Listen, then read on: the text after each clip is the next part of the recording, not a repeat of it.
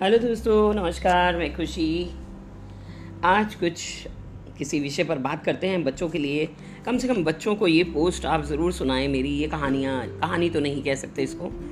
मेरी ये बातें अपनी भाषा के लिए, अपनी संस्कृति के लिए।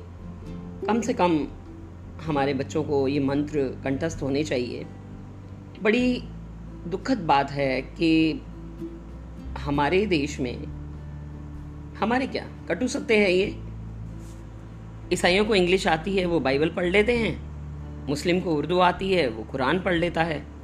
सिखों को गुरबानी का पता है तो वो अपने ग्रंथ साहिब पढ़ लेते हैं। और हिंदुओं को संस्कृत नहीं आती, ना वो वेद पढ़ पाते हैं, ना ही उपनिषद। इससे बड़ा दुर्भाग्य और क्या होगा हमारा? दोस्तों, संस्कृत जो विश्व की सर्वश्रेष्ठ भाषा है, वही हम सीखना भूल गए। मैंने, मुझे याद है, हम लोगों ने कॉलेज तक संस्कृत शायद तब तो टेंथ होती थी, उसके बाद कॉलेज होता था। टेंथ तक तो संस्कृत कम से कम पढ़ी थी हमने। और हमें काफ़ी चीज़ें कंटस्ट भी थी। जैसा कि सुबह उठकर प्रतिदिन मतलब एक मंत्र को बोलना होता था, मम्मा ही बोल देती थी, मंत्र पढ़ा, पहले पढ़ो।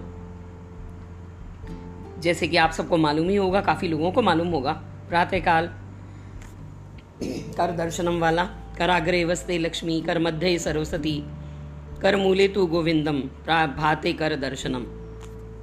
ये हम आज भी पढ़ते हैं उठकर। पृथ्वी से क्षमा मांगी, ऐसा माँ कहा करती थी।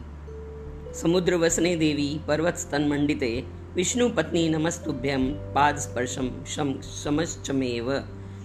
तो दोस्तों, ये छोटे छोटे छोटे छोटे कितने सारे मंत्र हैं हमारे। एक हमारा नहाने के टाइम मंत्र होता था, एक सूर्य नमस्कार के टाइम मंत्र होता था। मित्रों के लिए मंत्र होते थे। और तो और दीप दर्शन के लिए मंत्र होता था। गणपति स्रोत होते थे। आदि शक्ति वंदना के लिए सर्वमंगल मांगल्य, शिवे सर्वाद सादी के शरण्य त्र्यंबके गौड़ी नारायणी नमस्तुते। ये तो हम लोगों को मुँह जवानी याद है। कितने सारे महामृत्युंजय मंत्र। अब देखिए, कितना भयंकर मतलब जो मौत से भी खींच कर ले आए। तो ऐसे मंत्र हमें कम से कम अपने बच्चों को कुछ मंत्र ऐसे, जो कि हनुमान चालीसा हुआ, शांति पाठ हो गया, बहुत सी सुंदर सुंदर चीज़ें हैं। मतलब इतने सारे मंत्र हैं जो कि हमें हर पल हर पल, हर क्षण हम लोगों को अपनी संस्कृति की याद दिलाते हैं। ऐसा किसी धर्म में नहीं होता। वो सिर्फ़ एक ही नाम लेते हैं। लेकिन हमारे हर चीज़ में, मंत्रों में भी एक साइंस है। जब हम वो मंत्र उच्चारण करते हैं तो उसकी वाइब्रेशन से बहुत कुछ सही हो जाता है। तो दोस्तों, कोशिश कीजिए कि अपने बच्चों को, युवाओं को इन चीज़ों के बारे में अवगत कराया जाए। ज़्यादा से ज़्यादा ये बातें फैलाई जाएँ और बताई जाएँ।